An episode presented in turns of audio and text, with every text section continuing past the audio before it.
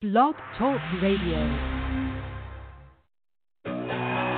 Welcome, ladies and gentlemen. Welcome to the End Time Tribune, covering breaking news and current events as it pertains to Bible prophecy. Loudly declaring the coming of the Lord Jesus Christ.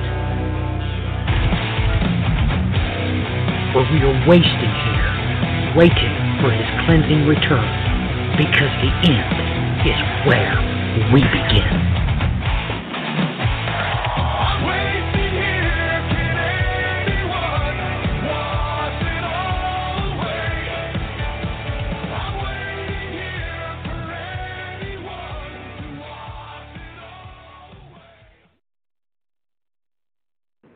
Welcome, ladies and gentlemen. Welcome to the End Time Tribune.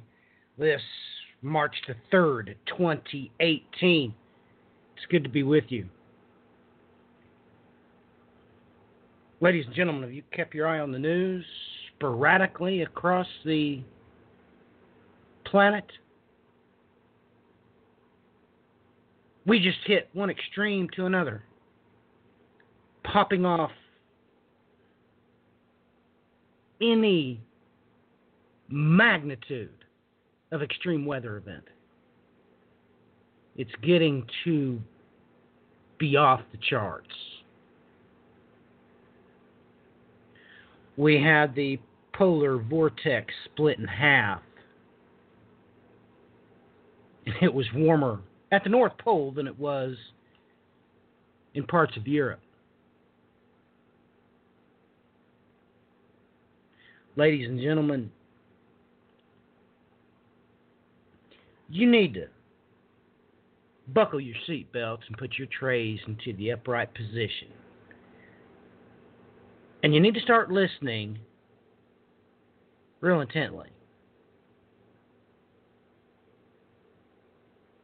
Because here pretty soon, you're going to hear a bang. Why, you're going to pull those pistols and whistle Dixie.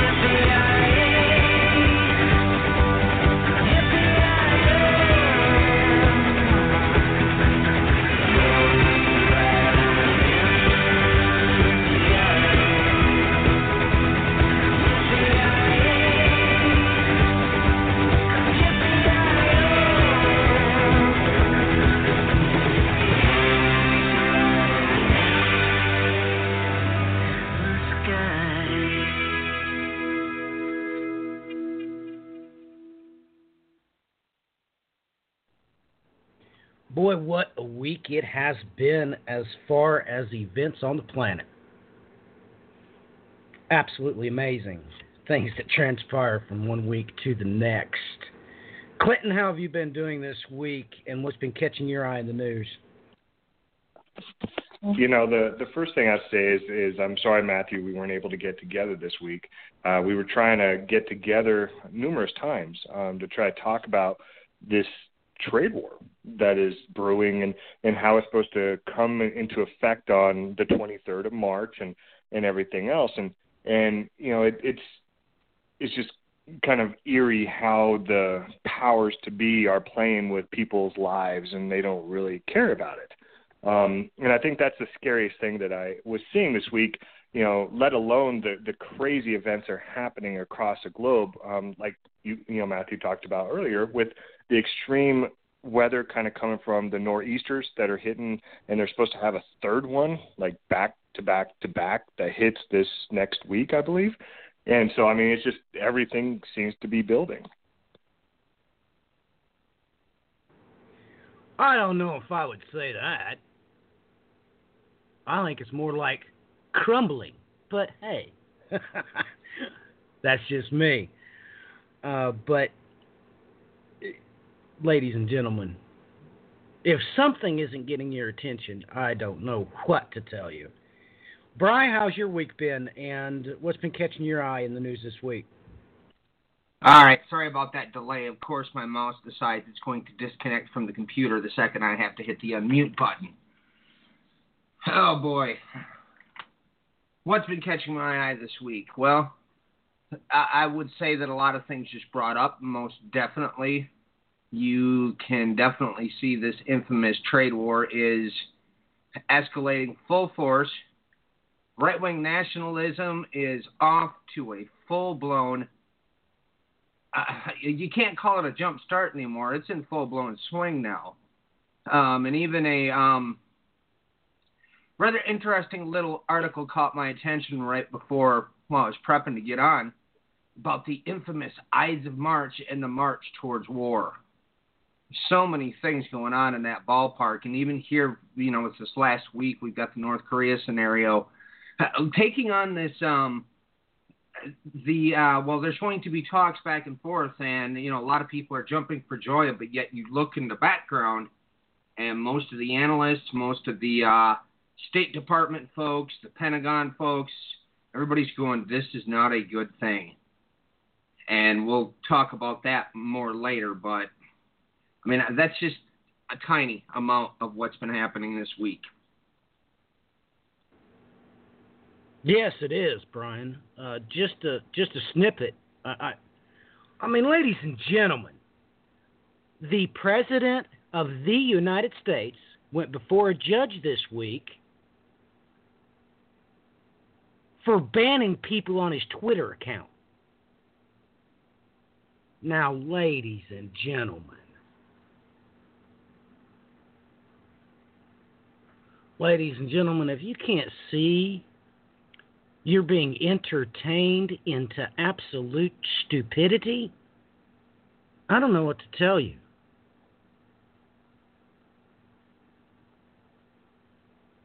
I mean, things have just become a complete farce as fake news comes into the mainstream spotlight. I, I, mean, ladies and gentlemen, that's That's utterly ridiculous. It's utterly ridiculous. And it's meant purely for your entertaining satisfaction. So, Clinton, you have the mic. You know, it's interesting that uh, that you brought up Twitter um, and how unfollowing people is uh, invasion of constitutional rights. Uh, that we actually have to have that conversation. I mean, we we you you can go on YouTube, you can go on Twitter, you can go on Facebook, all these social media outlets, and you see people complaining because their accounts are being taken down. Um, they they call it the Great Purge, you know, where there's uh, all this, you know, this backlash against what they call free speech, and and it, a lot of it is hate mongering. You know, either you know people getting on there and bullying people online, or you know being trolls online, or whatever it may be. And so that's the the facade is to make sure to clean that up. But the fact that we have to have the conversation about unfollowing or blocking someone as an invasion of someone's constitutional rights just shows you the idiocracy that we have come to as a nation. And and this is just growing. It's just continuing to grow.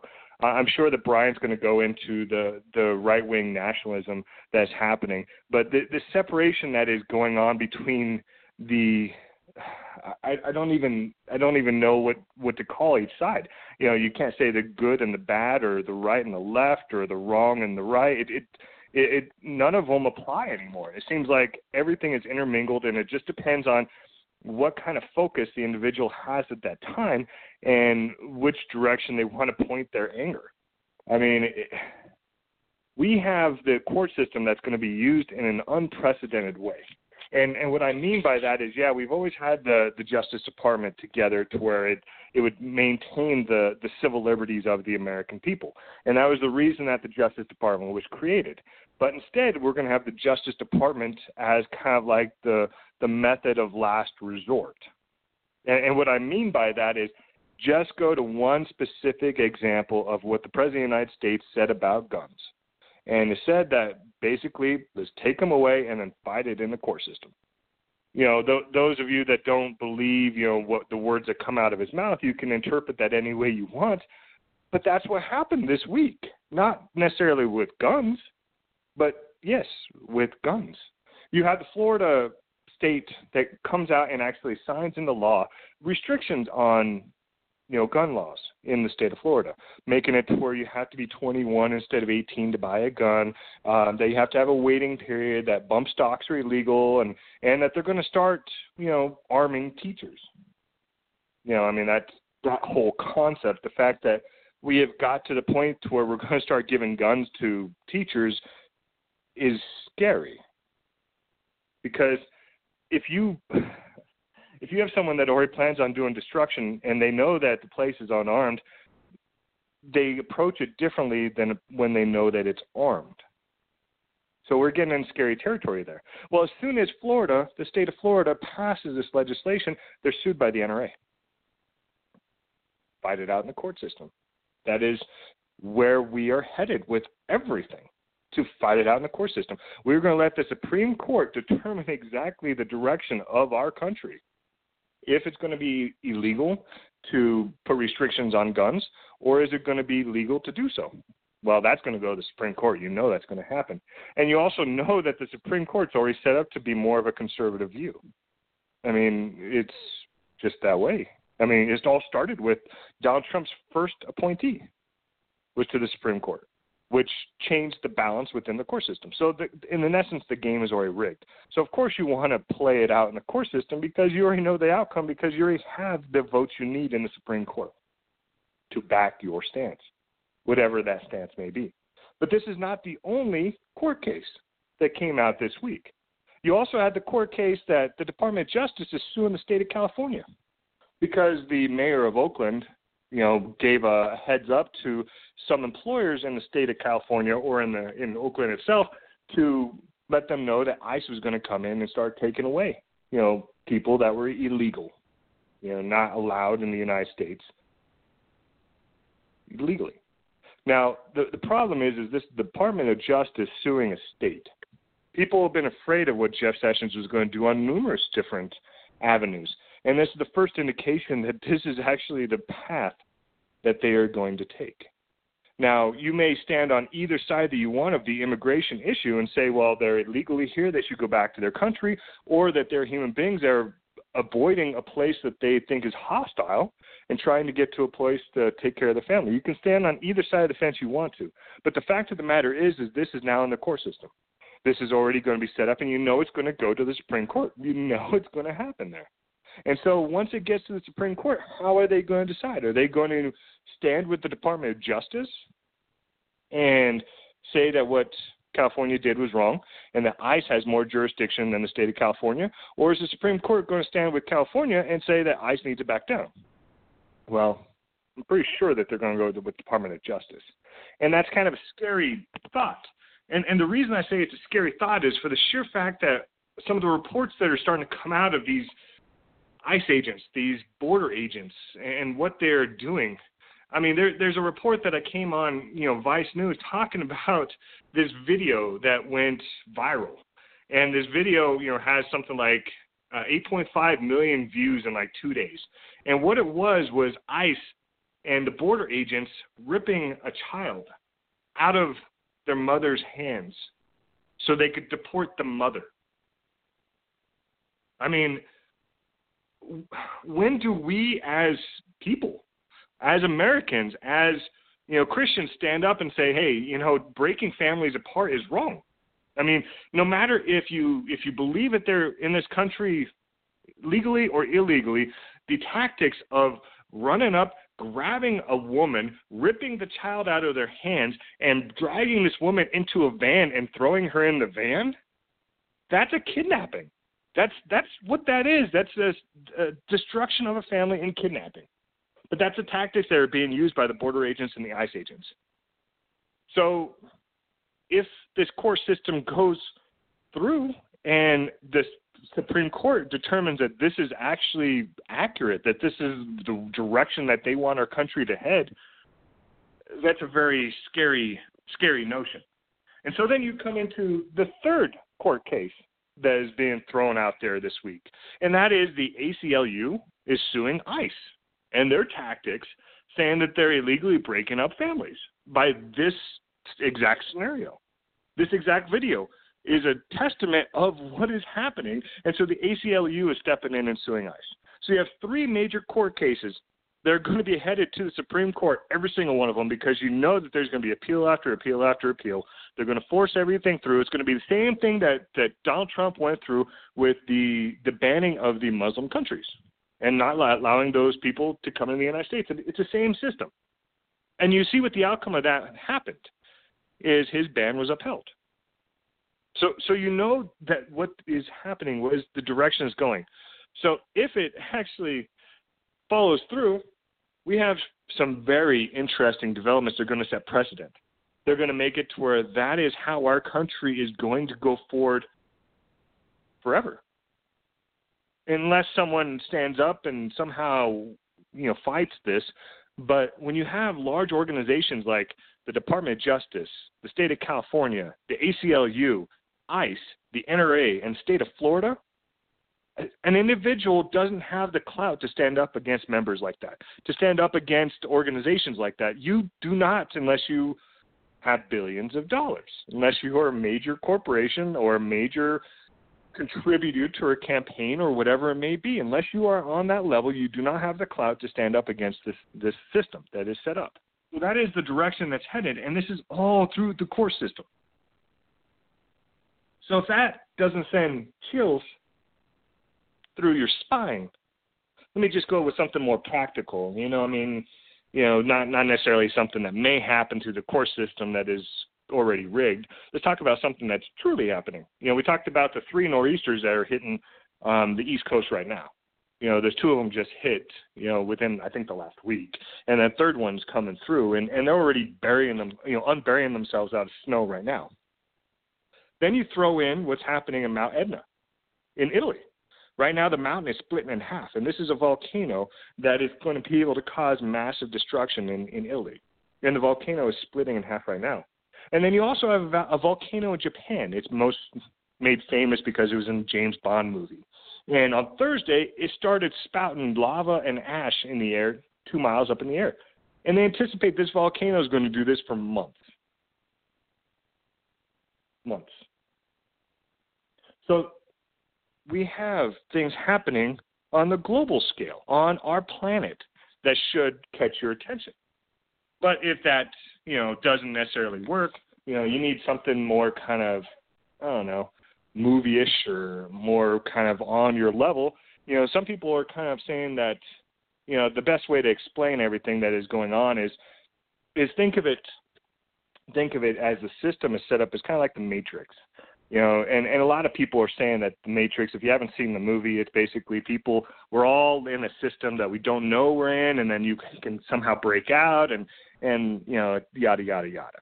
Well, when you, when you think of how the whole system is set up, break it down to more of a individual level.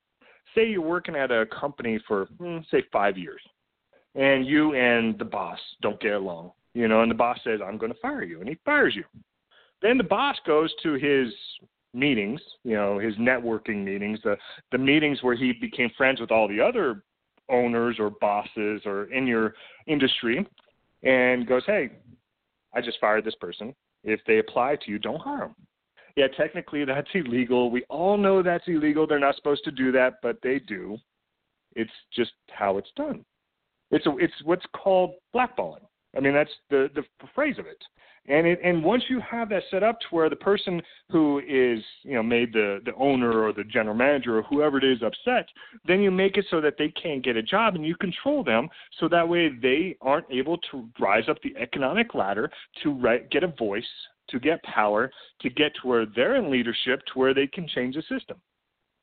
So in essence, it's a way to control the masses. Old school, like if I'm a king and I don't like you, I'm going to take away everything you have so that way you have to bow to my will. That's the mentality. And this is an old school mentality. It's been around for a very, very long time. And it used to be just with the kings, you know, the kings and the slaves. Now it's with, well, middle managers, upper management, any corporation that you want to put in place. It's the system is set up that way because, well, those that have money want to keep it.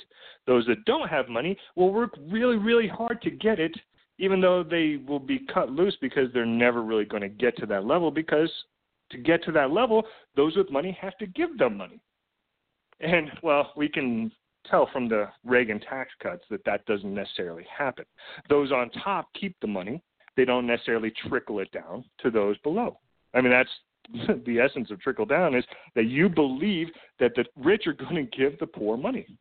Doesn't work. The recent tax plan that Trump passed is the same kind of system. Give the money to the top and hopefully it trickles down to the bottom. Keyword, hopefully. Now, to put it in more simple terms, so that way anyone that wants to look up an exact scenario of how this works, you know, I don't care if you're not a football fan or not. But look at what's going on with Colin Kaepernick and him suing the NFL. This is the exact scenario of it. Uh, an individual that was employed by a corporation who did a good job. He took them to the Super Bowl, spoke out about something he believes in, which is police brutality against minorities, and then he was without a job.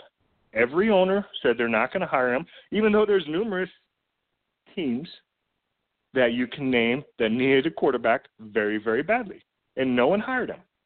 So he is suing the NFL, saying that they blackballed him, that they got together as a networking group and said, no, we're not going to hire this guy. He is a pain. He is a problem. He is not someone that we're going to support. That's the system. That is how the system is set up and if you don't believe this, if you truly think that you're going to have someone to go, hey, I'm going to give you some of my money so you can make money, so you can have a better life, then, well, you believed in the system before it got this corrupt. You believed in the American dream before all of the avenues were cut loose. And and what I mean by the avenues is those that made it on top received help, either because their family was already on top or someone gave them the opportunity to get on top. I mean, just look at you know, there's something called an Einstein visa, and the Einstein visa is given to you know people that are international, that are you know Nobel Prize winners, that are world-renowned econo- economists, or or very intelligent and bright. Those individuals get a special visa so they can come to the United States so they can live and prosper and their family can do better and their generations later can do better. Well, that system is in jeopardy. Well, but not until, for instance, like Melania Trump benefited from it. You see how the, how that works? Someone benefits from it, then they cut the strings so that way no one else can then benefit from the same system. because once you receive on top, you want to continue staying on top, and you want to make sure that those that do not have the hmm, certain moral fabric to have the blood on their hands to get there, well, then you don't allow them to get there. Because if you're an ethical person and you try rising up the corporate ladder, good luck. Good luck. Because unfortunately, the game is played in a very immoral setting. And anyone that has ever heard the phrase, don't worry, it's just business, knows exactly what I'm talking about. And if you think that this system that works for the middle managers, the GMs, you know, the the the small guys changes when you get to large corporations, not necessarily the case. So this trade war that is developing across the globe, do you really think that they have your best interests in their minds when this is going on? I mean, because if you're a major corporation head and you have millions or billions of dollars, you're looking at your nest egg so that way generations from now those people that your children your grandchildren your great grandchildren can have the same lifestyle that you have which is basically have people do work for you and give you a check. That's the system. You want to continue that. You want to continue being a king. So when you have this trade war that's starting to develop between countries you have to think of okay who benefits those with the money. This is all about money. And it's all about not necessarily currency, but money. So you have the system rising up in the United States that is trying to pull back um, and create these tariffs across the globe. And you can see that the tactic right now is well, if you abide by what the United States is going to do, we're going to release this tariff so that way you don't have to be held bound by the tariffs that we're going to put on there. I mean, ask Canada and Mexico right now, somehow they are receiving an exempt status on these tariffs, but no one knows how or why. Or, I mean, the EU came out saying we have no clue what, what Trump wants us to do to, to receive an exemption on these tariffs just by a case by case basis. You know, it's it's that scratch my back, I'll scratch your back kind of thing. And that's how business is done on that level is I'm going to give you something if you give me something in return. I mean, that just tends to be how the system is in place. The the problem is is we are gathering into um, a world that is evolving past that. And what I what I mean by past that is we are the United States we set up trade agreements to help other countries so that way they could prosper, so they could grow, so in return they could help the United States. And typically we buy their products and then ship them in, and then we get to have the quality of life that we have today. I mean that's that's kind of the trade-off is is I'm going to help China build factories so they can make tennis shoes so that way Americans can have these awesome tennis shoes. I mean, it's it's kind of a fair trade. The the difference is is when you put tariffs on those things, those expenses go up. We're already accustomed to our lifestyle as Americans. We already like the tennis shoes. We already like the products that are brought in from other countries. If we're going to stop buying those, well, yeah, it's going to affect China. But instead, what's going to happen is we're going to continue buying those, but the price is going to go up. Yes, it's going to create revenue for the United States government because that tariff goes to the government. Makes sense. You have a, gener- a revenue generating department by doing that. But in the same token, it's going to affect our way of life. And to, to give you an example, with China, U.S. goods and services trade with China totaled an estimate of $648.5 billion in 2016.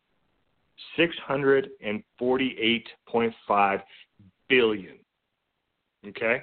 Exports were 169.8 billion, so the United States sent 169 billion dollars worth of products to Russia or to China, but we imported 478.8 billion which has caused a trade deficit of 385 billion.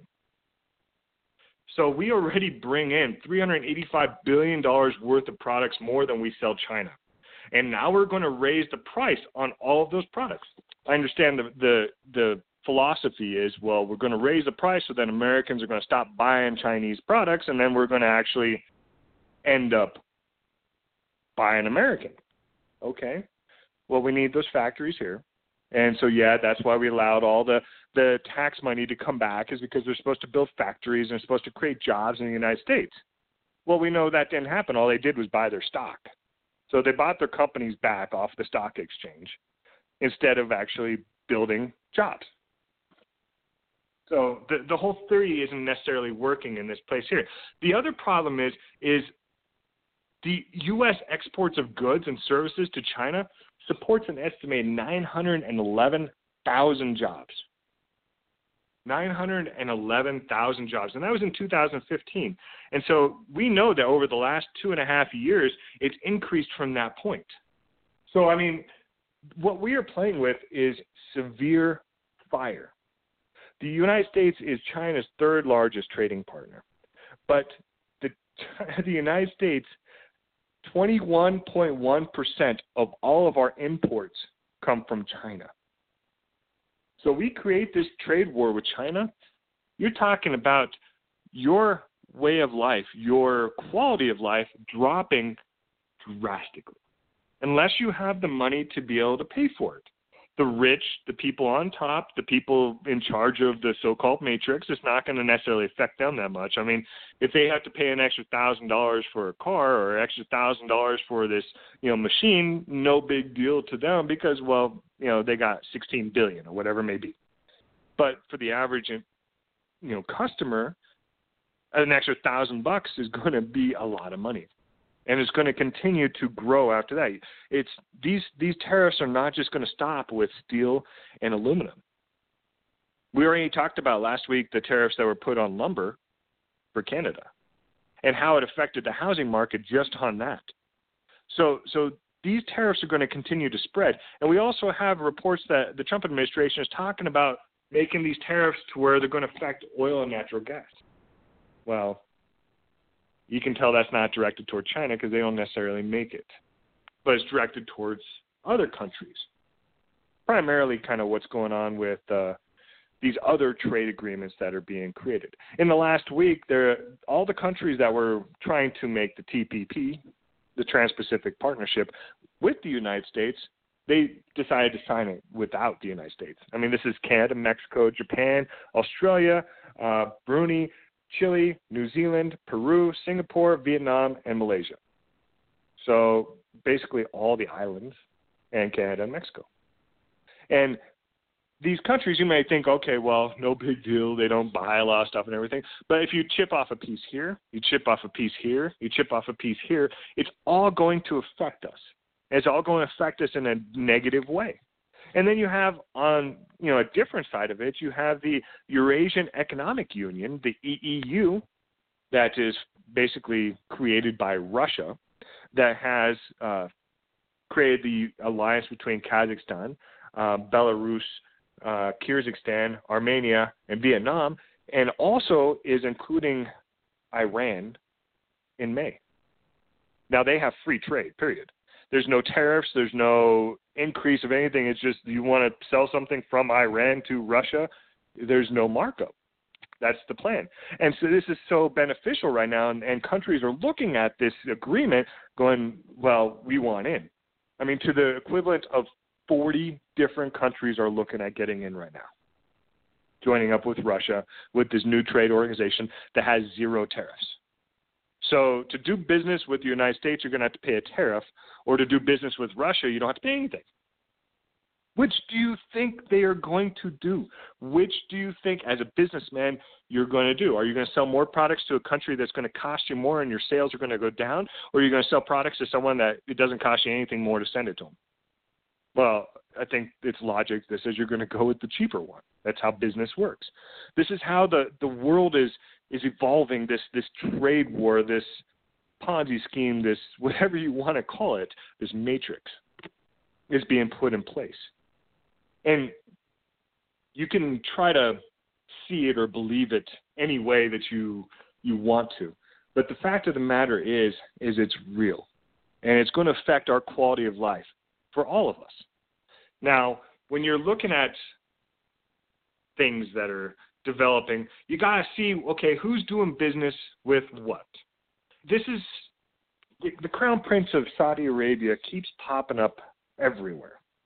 I mean, he he's making his rounds. You know, he just went to to Egypt and you know pledged to not only did they finalize an agreement to transfer two islands that Egypt has owned since 1905 to Saudi Arabia as kind of like a token to say thank you for all of your aid that you have given us through the years, but they also made an agreement with Sisi, the president of Egypt, who is coming up for election, who has destroyed his entire competition and is trying to regulate the media in Egypt, who Saudi Arabia supports and funds. They made an agreement to create a super city, um, a planned mega city, and this is going to be a high tech city in the Sinai Peninsula. Peninsula.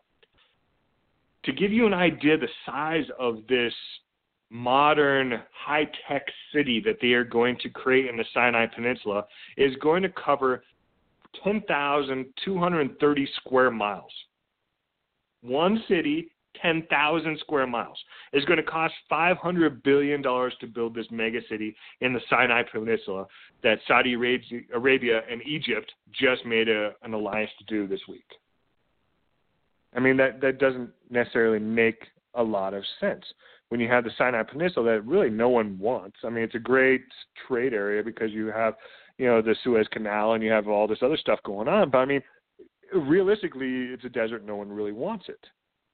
Well, when you when you start looking into it, you look back at one of the peace plans that were kind of put in place, where they were talking about giving the Palestinians the Sinai Peninsula, saying, "Hey, you can't have the West Bank, you can't have Gaza, but you can have the Sinai." And if they plan on building this mega city for the Palestinians, it's going to be hard for them to say no. We're not going to take this gorgeous 10,000 square mile super city that you're going to create for us. It's going to be very hard for them to say no, considering they're in extreme poverty right now. So when you think of it on that spectrum, it makes sense. But that's not the only move that you know the crown prince is making. Yeah, I mean, he he also um, had did something weird with you know the Lebanese president. You know, where the Lebanese president came to Saudi Arabia, resigned, said Hezbollah was going to kill him, and then all of a sudden he goes back to Lebanon and and says he's going to stay as the leader of Lebanon. But then Saudi Arabia comes out saying that and this is with the help of the UK, of course, that Hezbollah needs to be taken care of. That Hezbollah is a major issue on the global scale. And so the UK, they go and they sell 48 Typhoon fighter jets to Saudi Arabia, to the Crown Prince while he is in the UK, to well, the only conclusion you can think of is, well, either it's going to be used in Yemen, it's going to be used in Qatar, or it's going to be used in Lebanon. And the the fact that Lebanon was brought up specifically, you kind of see where this is headed, and, and so does you know Lebanon, so does Hezbollah. I mean, they they filed a, a state of emergency this week, going, um, we believe in our surveillance and our spying and everything else that the United States just gave the go ahead for Israel to do a sneak attack on Lebanon. And so we're declaring a state of emergency because we anticipate this happening within days. Within days. Saudi Arabia buys 48 fighter jets. The UK says they have their backing. And the next step is the Crown Prince is coming to the United States. That's his next trip, is coming to meet the President of the United States, Donald Trump, in the United States to talk about who knows. You can kind of guess maybe where this is headed. You know, we don't really know for sure, but we can guess. Because, I mean, the Crown Prince also came out and said that there's a new triangle of evil. You know, I mean, Bush Jr. said the axis of evil, which was Iran, Iraq, and North Korea. But now the Crown Prince of Saudi Arabia said there's a triangle of evil.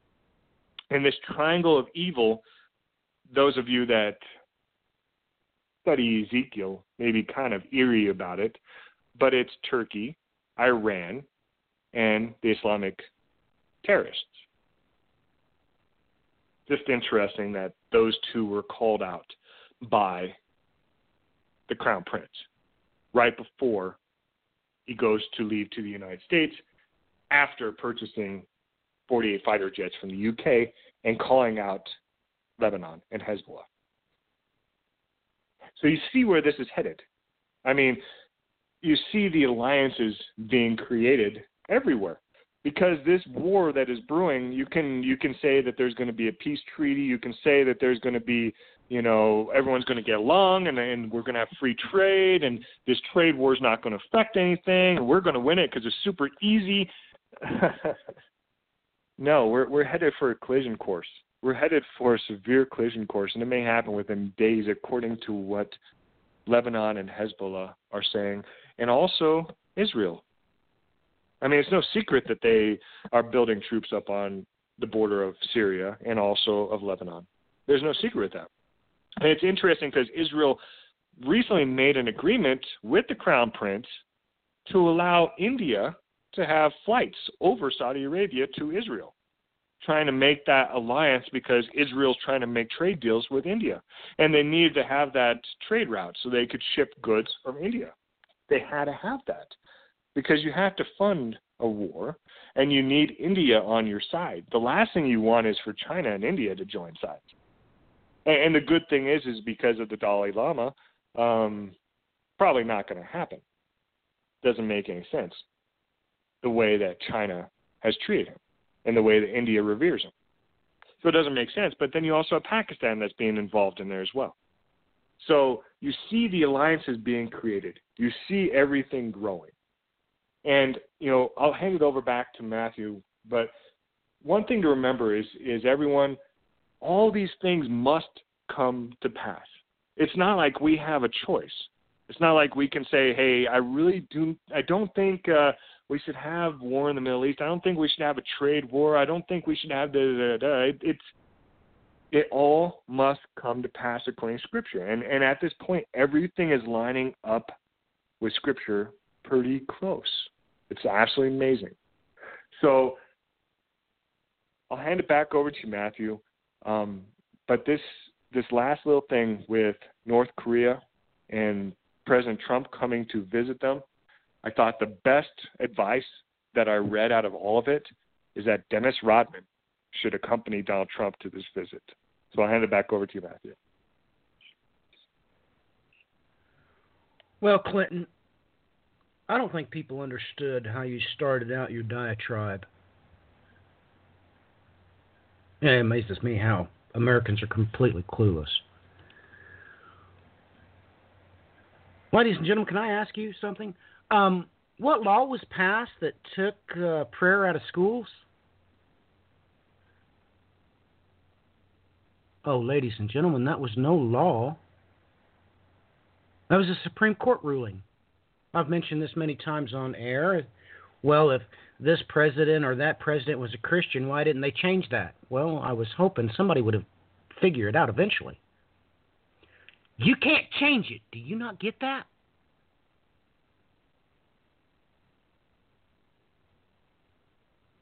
It's a moot point now. Christians are not allowed to have prayer in school by fiat by the Supreme Court. That happened in 63. Guess what happened 10 years later? Ladies and gentlemen, what law was passed that made abortion legal? Ladies and gentlemen, that was the Supreme Court decision in, yeah, exactly 10 years later, 1973. So that's a mute point.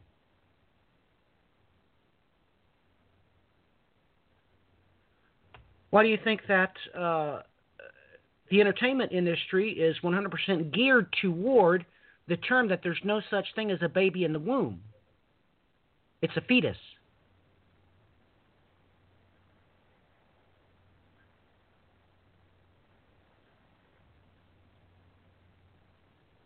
Maybe you ought to go back and listen to what Clinton had to say because uh, All of you take these things for granted. It's somewhere in the back of your mind that there must have been some law about prayer in schools or there must have been some law about abortion. No, that was done by fiat. It's a moot point. Once the Supreme Court rules on it, it's done. The Supreme Court absolutely rules and reigns over the people without contestation, ladies and gentlemen. Don't matter what law your city, county, state makes. Doesn't matter. Prayer in school is illegal. And abortion is legal. Doesn't matter what you want. It's by fiat. You have no rights against the Supreme Court. You really didn't know that? Really? You really didn't know that?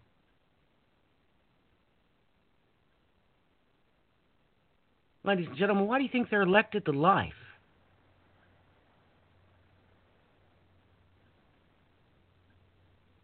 This is all some sick joke that you don't even know where you're part of. And it's really pathetic. And it's absolutely terrifying to those who understand what is about to transpire.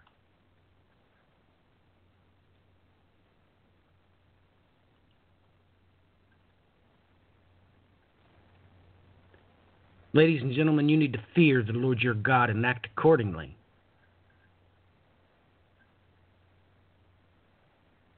That's what needs to be done.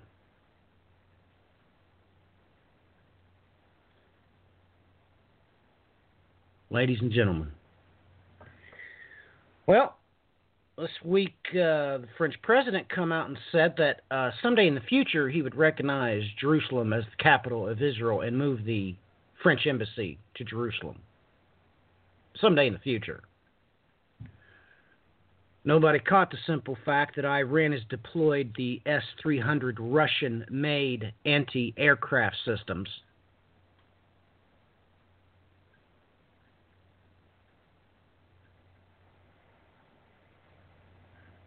You know, I would speak more to the trade war, but I think that uh, we might talk about that later, perhaps tomorrow on a pre record. Anybody catch the BBC this week? I mean, I don't even check American sources anymore, but you should have seen what this beast from the east did in Europe, ladies and gentlemen, as the dead starfish and lobsters literally littered the beaches. This week, we had a school shooting in an Alabama school.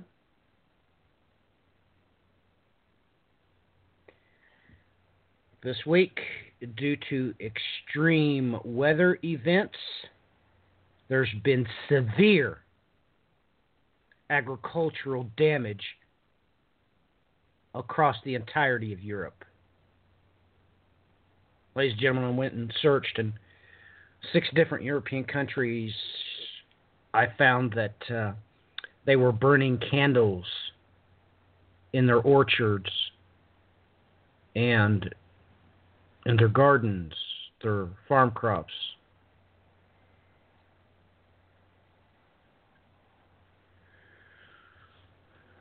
You know, ladies and gentlemen, this is going from bad to worse. You know, you need to consider this that it was released in the news in Mississippi that the Mississippi government's going to start investing in Israeli bonds. Now, ladies and gentlemen, why on earth would they do that?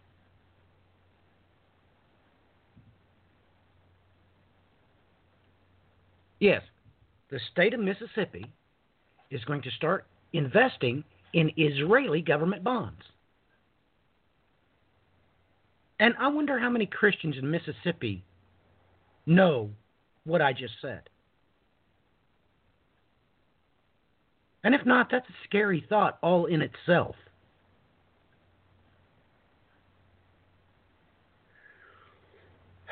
Speaking of the kleptocracy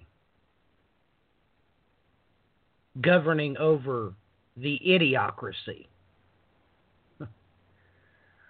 Uh, this week, Megan Barry, Democrat mayor of Nashville, well, she resigned and pleaded guilty to stealing money from the city during a two long year affair with her bodyguard, her police. He was, well, enough said on that, right?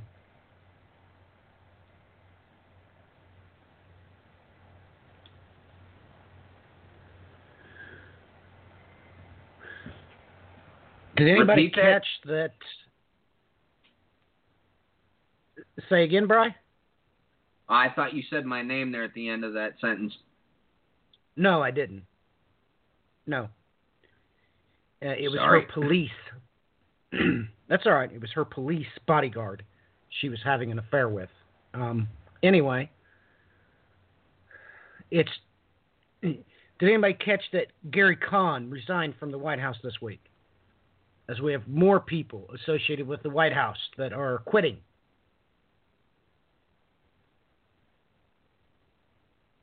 It- it- ladies and gentlemen, it's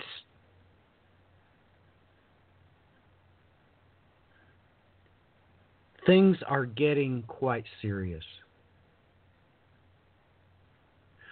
I would push everybody to go search out the Bands of Time episode America in Prophecy.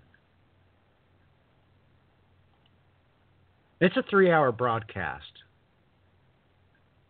But, ladies and gentlemen, the only thing I want to say about the trade war is this. The only places excluded in that is, of course, a part of Mundus Novus as the New World continues to be isolated. And you know what? I'm got a good question this uh, week from a listener. Go listen to that broadcast, American Bible Prophecy on the Bands of Time. And let me explain something to you.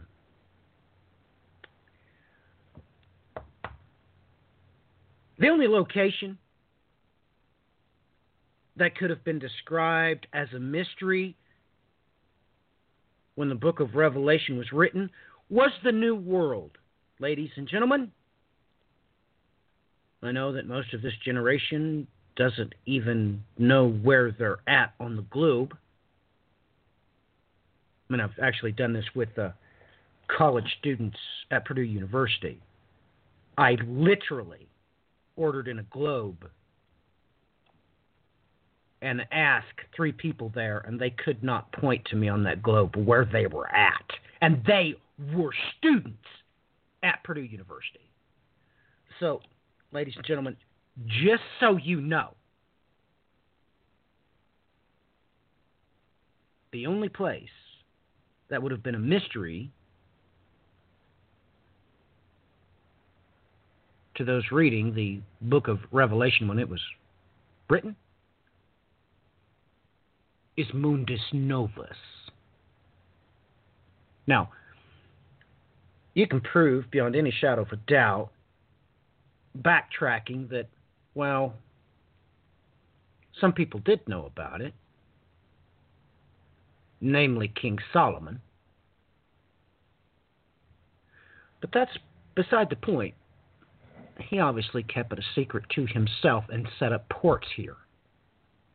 That being said,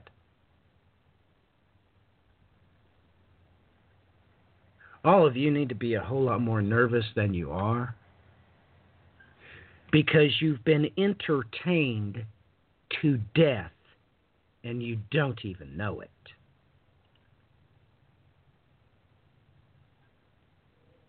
With that in mind, we're going to take a 13 minute break.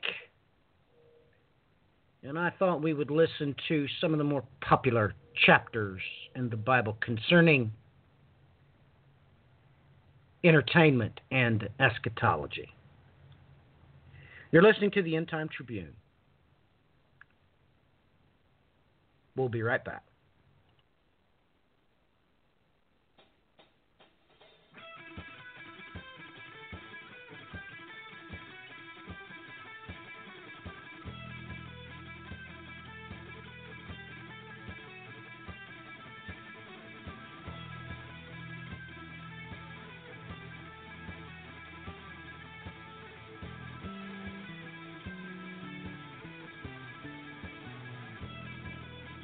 Moreover, brethren, I declare unto you the gospel which I preached unto you, which also ye have received, and wherein ye stand, by which also ye are saved, if ye keep in memory that I preached unto you, unless ye have believed in vain.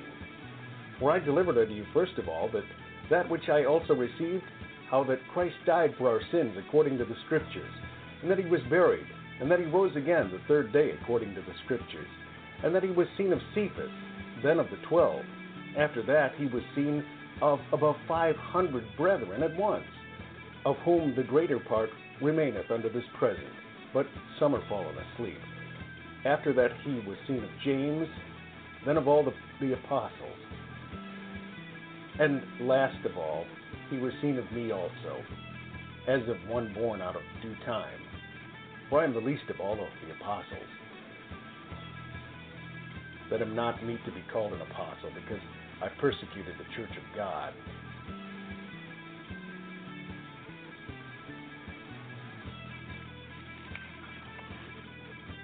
But by the grace of God, I am what I am.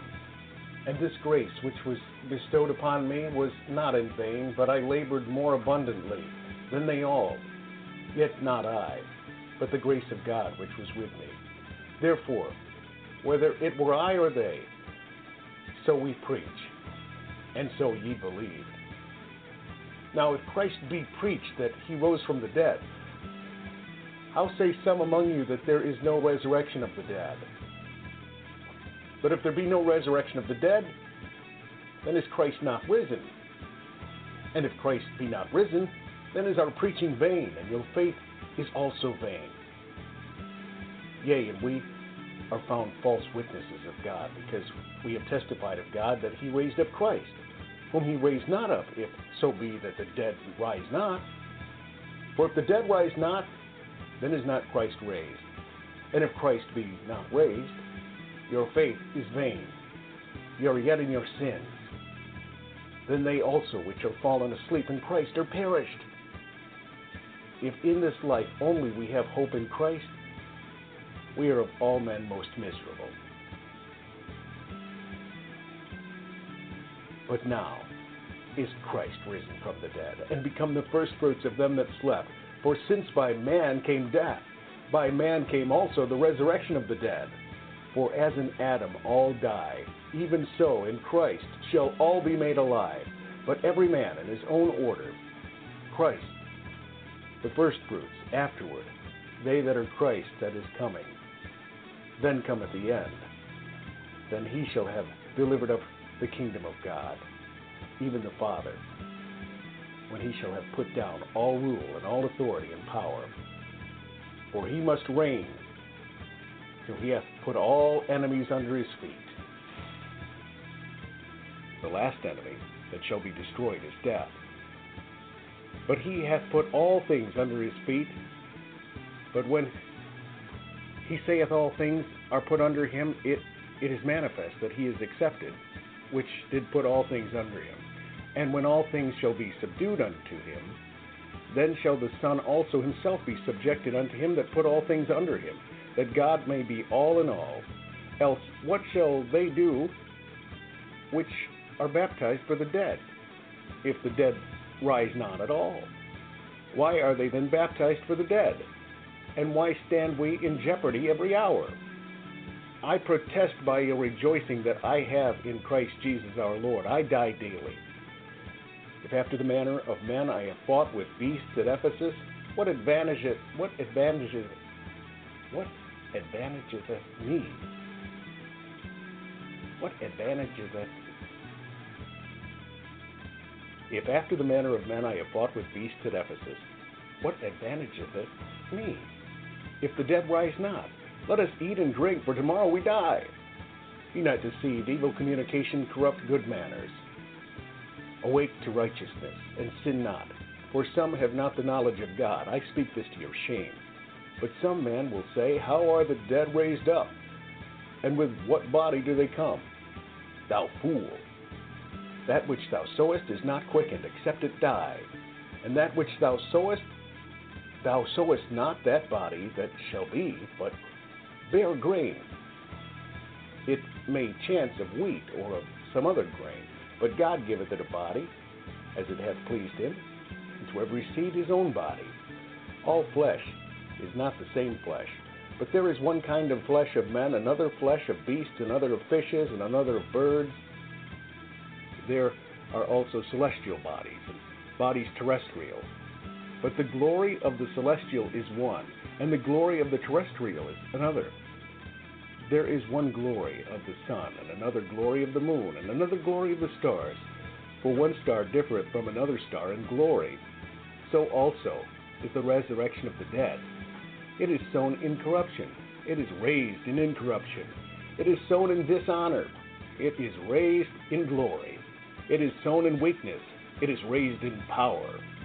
It is sown a natural body, it is raised a spiritual body. There is a natural body and there is a spiritual body, and so it is written.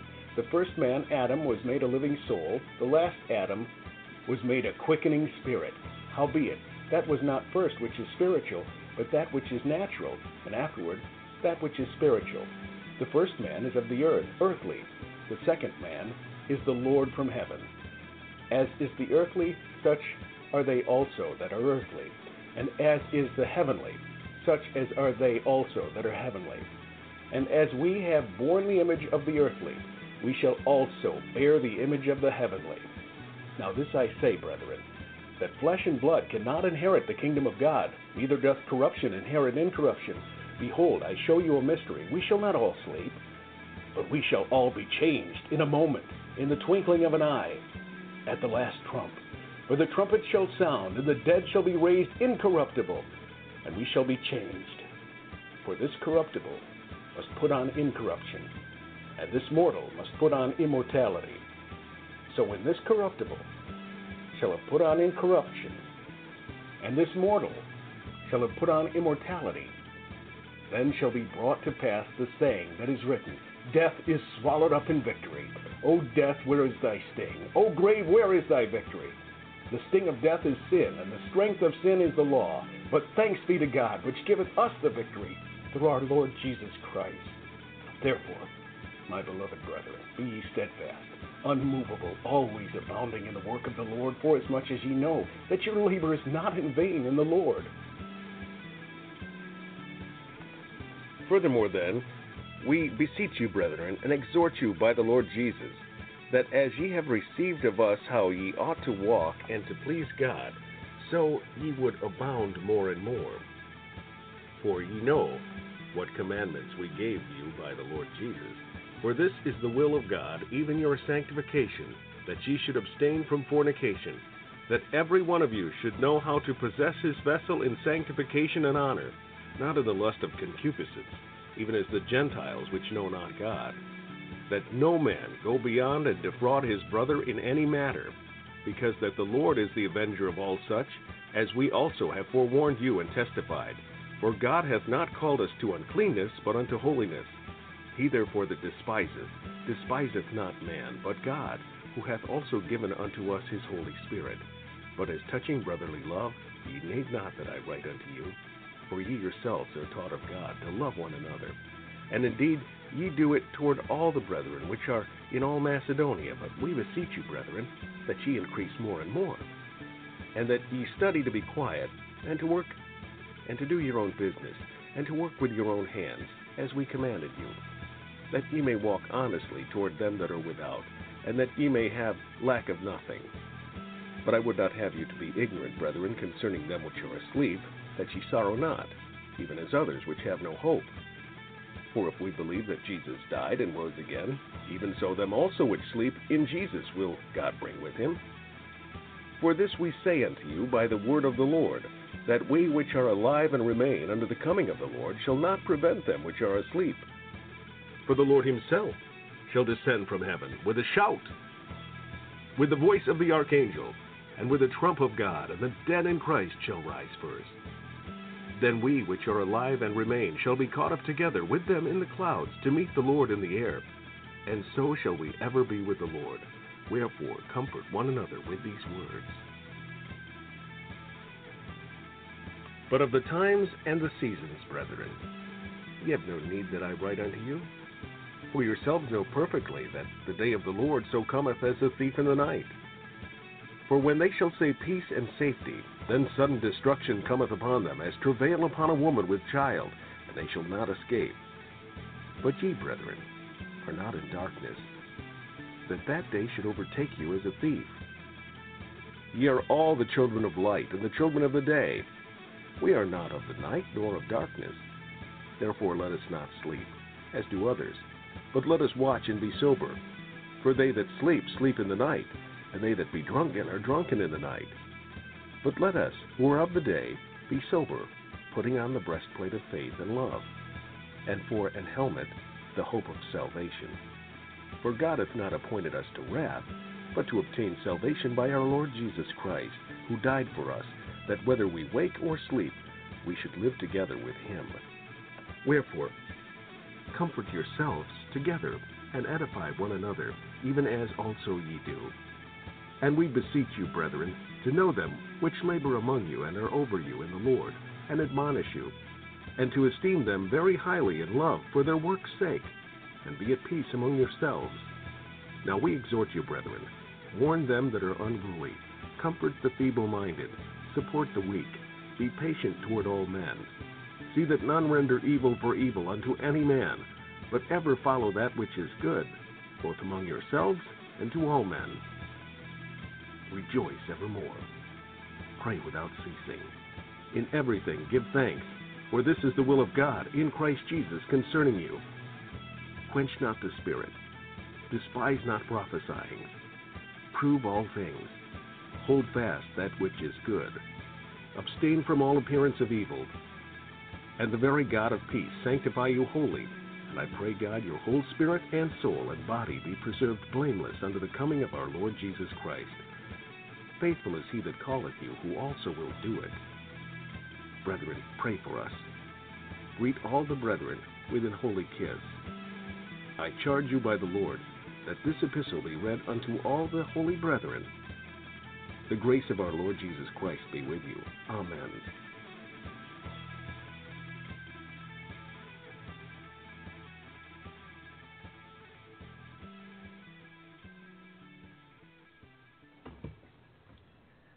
Welcome back, ladies and gentlemen, to the End Time Tribune. I hope you like those scripture reading.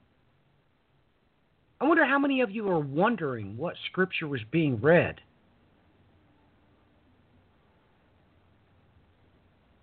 That's why I didn't include it, ladies and gentlemen.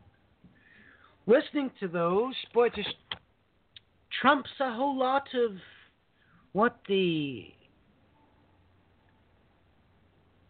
well, the academic religious community promotes with their entertainment industry. Do you understand what it means that you're going to be changed? Did you not understand that he made himself perfectly clear that you're going to be changed? I mean, when I've given a lecture on this topic, uh, what do you think 2 Samuel 22:34 was talking about? Or Psalms 18:19, which is the same thing, even though that may confuse you. Or what about Habakkuk chapter 3 verse 19?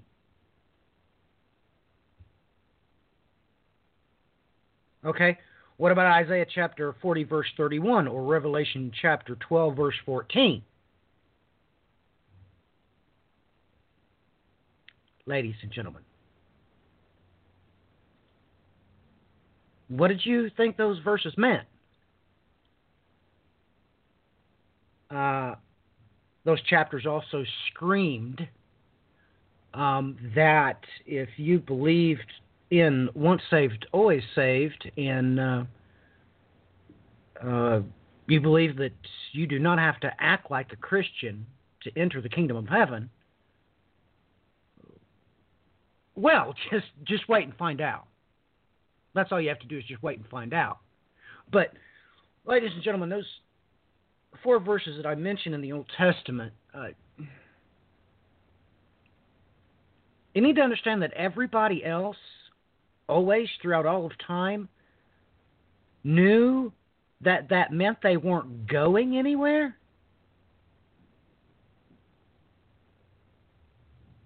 So, the explanation that is given in the New Testament is actually a period at the end of that sentence. It makes that diatribe make sense because, well, that is what's going to happen. Doesn't matter if you believe it or not. That's irrelevant. Well, Brian, time for your news diatribe. I just want to say before Brian comes on, um, you might want to go take a look at that episode that we did. It's called uh, America in Prophecy on the Bands of Time. You better figure out what Solomon knew and all about mundus novus. It's detrimental to your future that you understand, well, even how much of the planet that is, actually. So, Brian, the mic is yours.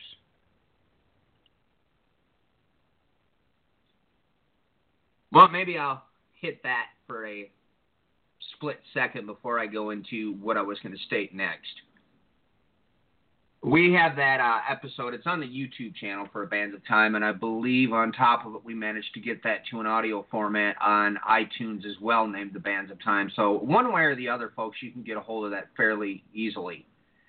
Uh, nonetheless, you know this is a rather interesting little side note in history that really isn't spoken of very much concerning. We have that word that comes up in the Bible in Ezekiel 30, 39, specifically at the top of my head, 38. Amerinos, Amerigos. Now, how, how could that be important? Here we go back again. Now, folks, as far as the discovery of America, it's one of the most infamous great big fights in the background in the scholarly circles. Because, well, when you pull up a globe, you know, and our map, and, you know, folks, I think it's about time everybody just get a map and pin it to your wall right in front of wherever it is that you're spending the most time because things start making sense when you have a map. Um, folks, are you aware that Columbus discovered Cuba? Yes, that's where his ship set sail for first. And when he came through, he discovered Cuba. Later, they made it over to South America. Now, doesn't that bother anybody? But it's even better. You see, Columbus, once again, this is something they do not talk about. See, Columbus, actually, the reason he set out, and the source for this information is actually Sir Barry Cunliffe, who's one of the most prominent and I'd have to say one of my top uh, favorite uh, historical scholars well, he's been knighted. That's why they call him Sir Barry Cunliffe. And go look into him. Look into his documentaries, his books. Okay, he's not some nobody. As he brings up, okay, Columbus actually was looking for a route to get to the western side of Israel. He didn't go out to discover India or um, the American continent like we've always thought. No, his actually the course of action that they were sent out for was to find a way to drive the Muslims from the Holy Land, but not have to march across to be able to come in and do a sneak attack on that western side through that seaport. Nobody says anything about that. But here comes back around to the other big debate, and how is it that America even got its name in the first place? Amerigos Vespucci. Again, who you hardly ever hear brought up at all. And once you begin to look into him, you find out a whole lot about the reasoning why he was sent out, why there's arguments about where and what he discovered, why. You know, we even touched on this a little bit in the background because, well, if you start understanding history from after World War II, I, I'd say even during and before, coming into what we have happening now with our right versus left, or white rider, red. Argentina. Everybody, are you aware that there's a city upon seven hills there too? Amerigos Vespucci. That's one of the first places that was attributed to his discoveries. All of a sudden, we find out this continent was actually named after him. And that strike everybody as a little bit odd, or maybe it was God trying to tell us something way far ahead of time. And that's where we go into where I wanted to go next. You know, because as the more I listen to uh, everything being stated tonight, and this has been striking me even so much more so as I've been looking over the news over the course of the last couple of months, last few months, last few years. Let's take it straight to what we should be taking it straight to. There is nothing new under the sun. That which has been is that which will be. Folks, do you think all that these things that are happening are some new phenomenon? Okay, we've been talking about the infamous trade wars that are taking place. Um, we've got all this stuff going on with, uh, de- dependable on what title you'd like to give it, be it capitalism, cronyism, imperialism. There's always an ism at the end of everything nowadays. But why has everybody somehow think that this is like some kind of new pattern? Folks, are you aware that all these different things, for instance, that um, we had brought up with leaders starving people out, um, you know, all kinds of very little odds and ends that they have found that all these things actually happened in the first civilizations, and that's actually what led they state to the first documented wars. Now, how could that be? That, that those things happened then? Same thing that's happening, yes. And you should have expected this. You should have seen this. You should have known this ahead of time. Why? Because of what I stated before. God told you ahead of time all of these things. Now, folks, I really can't even state and recommend this enough. I mean, luckily, for some odd reason, I guess I was just wired that way, but I've been studying ancient history since I was a little kid. And then obviously roll it forward to the time when I met Matthew, and he impressed upon me how important studying ancient history is in light of what the Bible says, even more so. And I mean, in tandem, folks, with your Bible studies, for those of you that have the time and are at, at that spot where you can actually focus on two things at once, and not trying to be derogatory. I'm just stating you have to have the Bible completely in a spot where your mind is able to reference it back and forth, at least bare minimum within the English for the time being. Then you need to go and start getting into the history books. Now, you can start with what is the atypical standard understanding taught in the academic community at first. But the further you go along, you're going to realize that there's a lot of valid arguments that are going on within the academic community, which are sidelined and swept under the rug. And this becomes important at a later stage, not to even mention becomes important when you understand everything happening nowadays. But you have to have at least a small foundation starting there and then you can start going in and putting the pieces together. You see, with me, it's a little different. I must be strange. I've always liked a mystery or a puzzle, putting pieces together that have not been put together. But that's just the way, again, I'm wired. It's not something everybody is going to want to do or can do, so on and so forth. Nonetheless, you have to do all these things for things to really begin to stand out and make sense. Now, I, I, took a strange course on top of it. I mean, I crammed ancient history for years upon years upon years on end since I was little. All of a sudden, in a six month period, I decided I better learn about these last 120 years, starting in 1899 and moving forward. And boy, oh boy, that's a lot of history to cram in uh, about a three month period. Yeah, that's how fast I did it. Then further expanded on it into a six month period. When you do that, though, you see what I, I have tended to start doing here in the background, and I never had any intention whatsoever of even going this route, but it just came naturally. Matthew refers to it as geopolitics. But the more you look at the geopolitics, the more you start realizing when you understand history hand in hand with the Bible, all of a sudden you see this pattern, these repetitions, and everything you look at, all of a sudden in the back of your mind, you start going, wait a minute. This is the same repetition again. It happened exactly like this again. Here's a prime example. Now, I just caught this story a few hours ago, and Clinton brought it up as well. Iran is getting itself tied hand in hand with the Russian uh, four country, I believe it is, trade agreement. But well, this is such a new.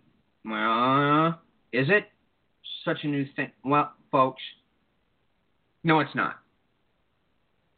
And how can I say that?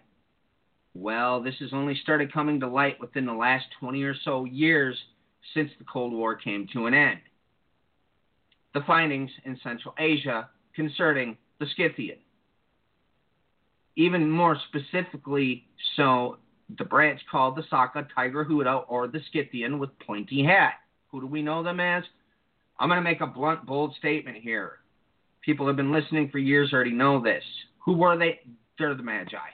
No, it was not Zoroastrians like everybody runs around saying. They were the Magi, but what else were they in charge of? This is even documented, even going back as far as the 1800s, before they swept it under the rug. They controlled all the trade routes going from that Euphrates River all the way from Asia into Central Asia, then they control the trade routes going beyond. Yet nobody talks about this when they were always, throughout history, one of the most important key players as far as what? Why is this important biblically speaking? The merchants of the earth. We have two, even when you start breaking it down, it actually is more chapters in Ezekiel, for instance, that go into extreme detail about this. Okay, God went out of his way to make sure you paid attention to these merchants of the earth, paid attention to these trade routes. But the biggest key player has always been hidden and swept under the rug. And this is known specifically, and this is why it comes up so much as far as Russia is concerned, the, the former Soviet Union, because all, obviously now we have many split away, broken up nations. For instance, Kazakhstan. Okay, why Kazakhstan? Whoa, wait a minute. The Sochi peace accords concerning Syria have been where? In Astana, Kazakhstan. Now, why is that important? Uh oh. Everybody, do you realize that that's where horses were first domesticated? By who? This is like common knowledge now for anybody that's studied that portion. By the Scythian. They domesticated them. In where? Astana, Kazakhstan. Isn't that a little ironic? We've got talk going on about Afghanistan, Iran, Russia. All these things are coming up on a continual basis lately. Well, one of the big news stories that broke this week is the propaganda effort by Russia. Of course, that, that seems to be the big story of the day. Propaganda versus propaganda is what it boils down to. When you know they used to have a saying that one cancels out the other. Well, it doesn't work that way, at least in this circumstance. But they state that they are now affecting things going on in Afghanistan. The Ukraine.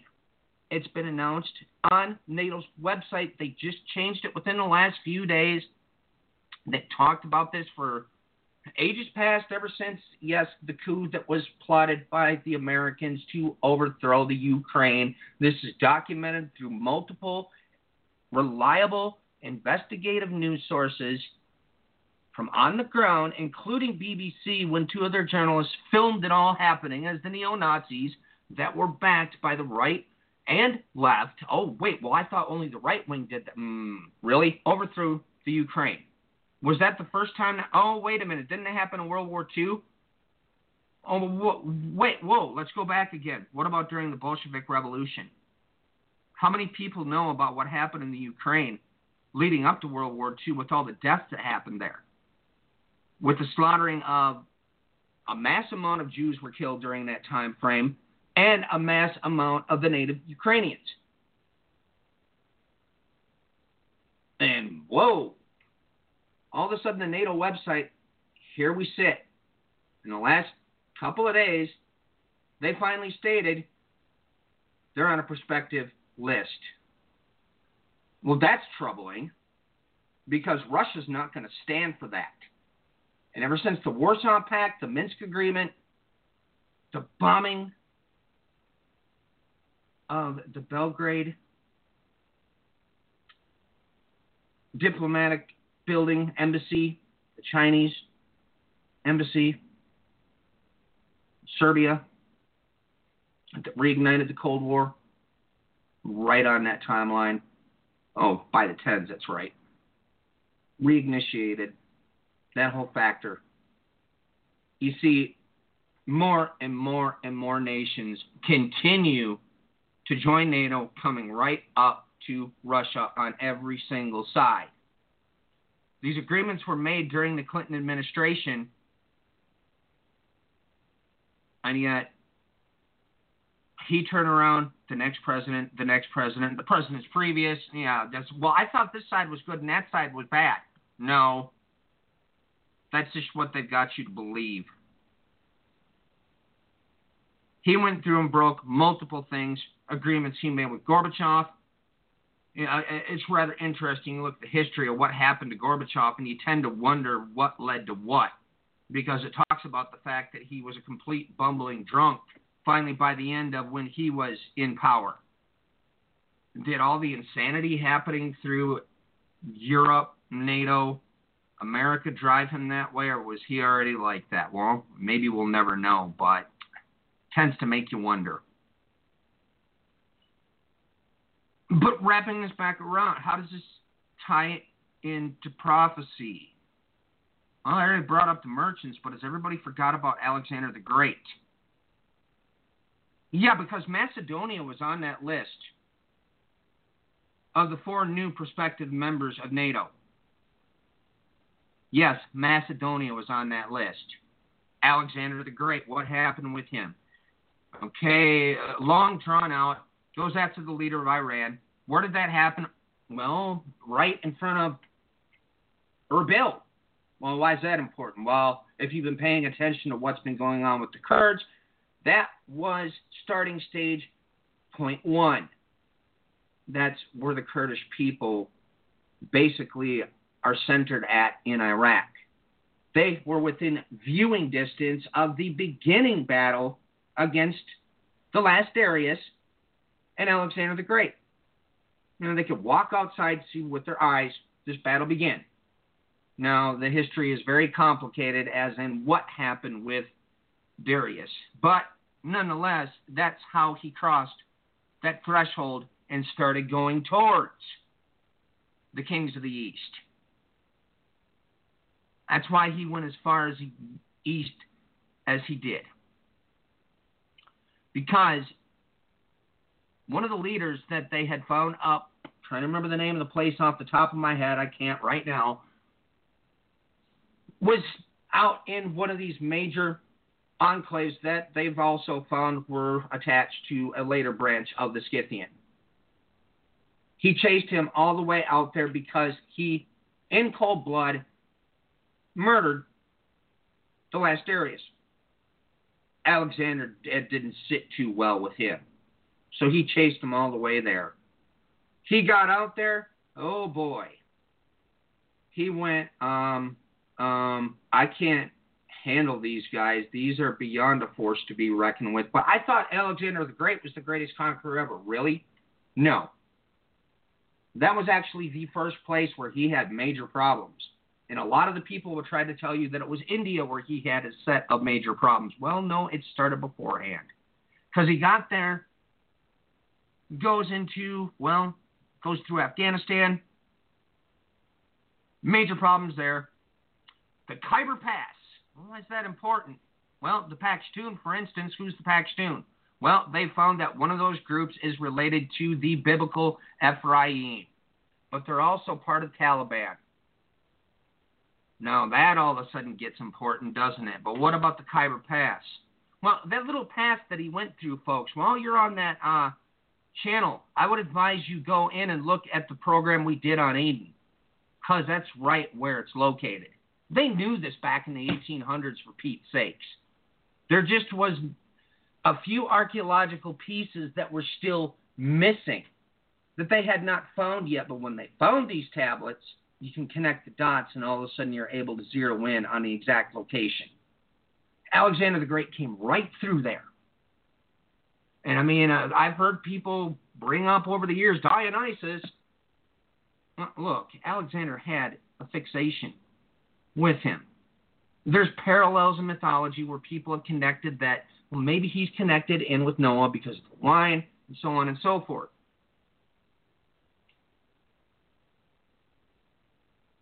He went up there in that specific spot because of Dionysus, finds a cult of the people in that native area dedicated to Dionysus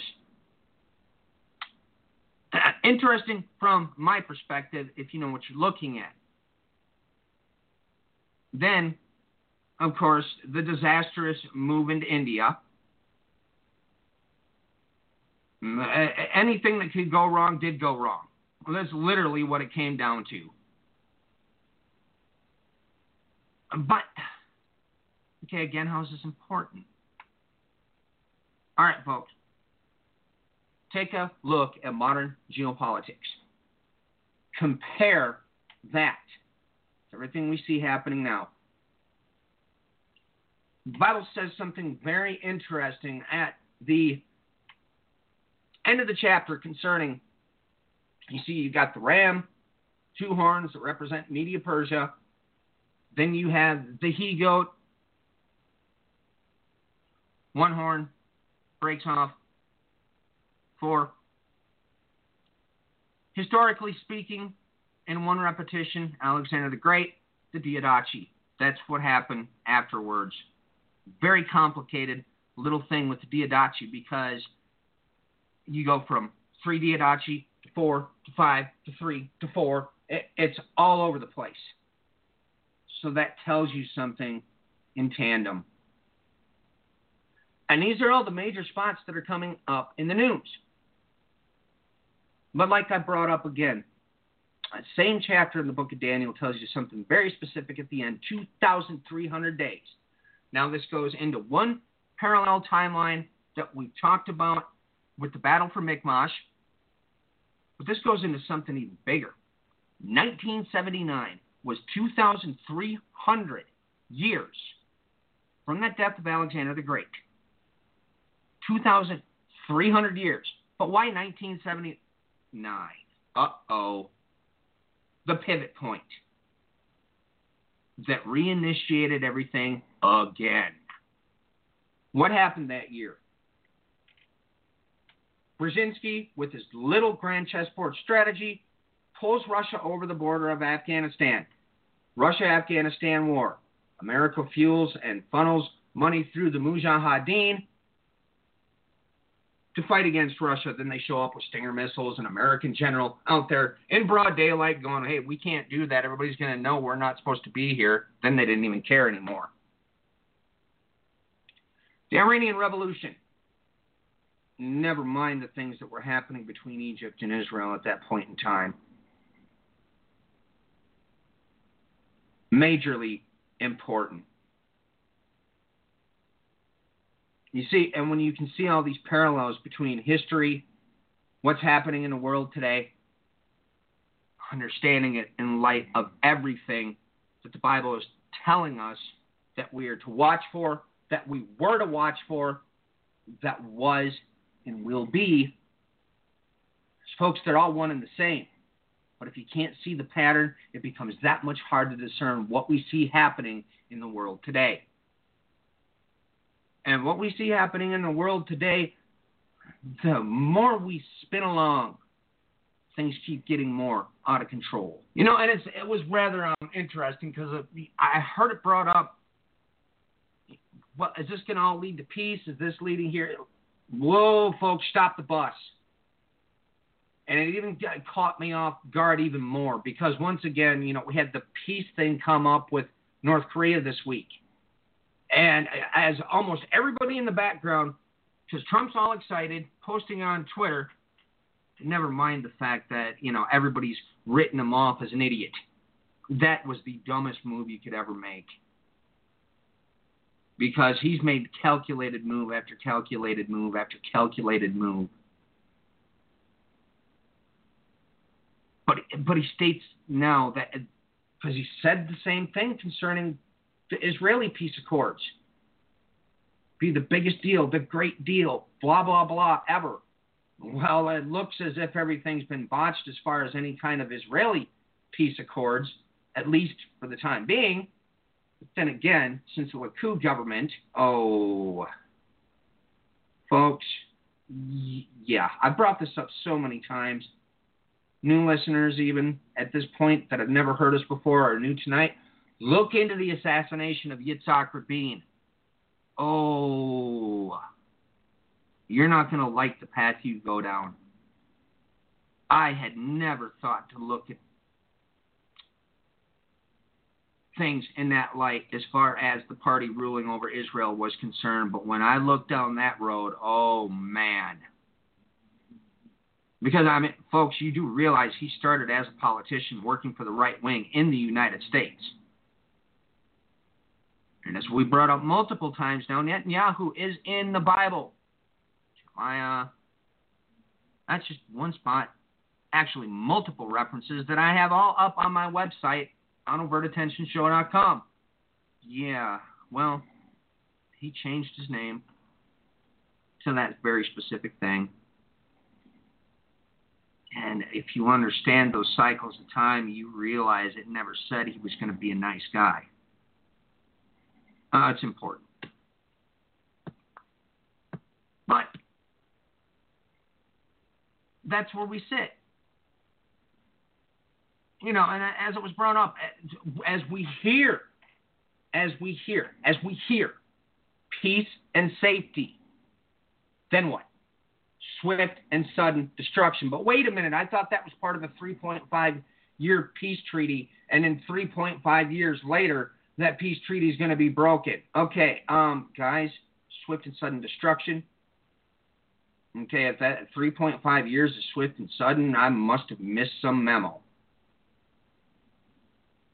And that's what hit me earlier this week as I'm looking at all this because you keep seeing this coming up over and over and over again. They keep saying peace and safety, but that's what happens next swift and sudden destruction.